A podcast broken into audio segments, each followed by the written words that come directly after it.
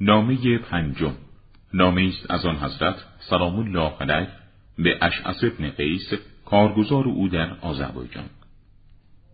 قطعی است که عمل تو تعمه برای تو نیست بلکه آن عمل امانتی است در گردن تو و تو زیر نظر کسی هستی که بالاتر از توست.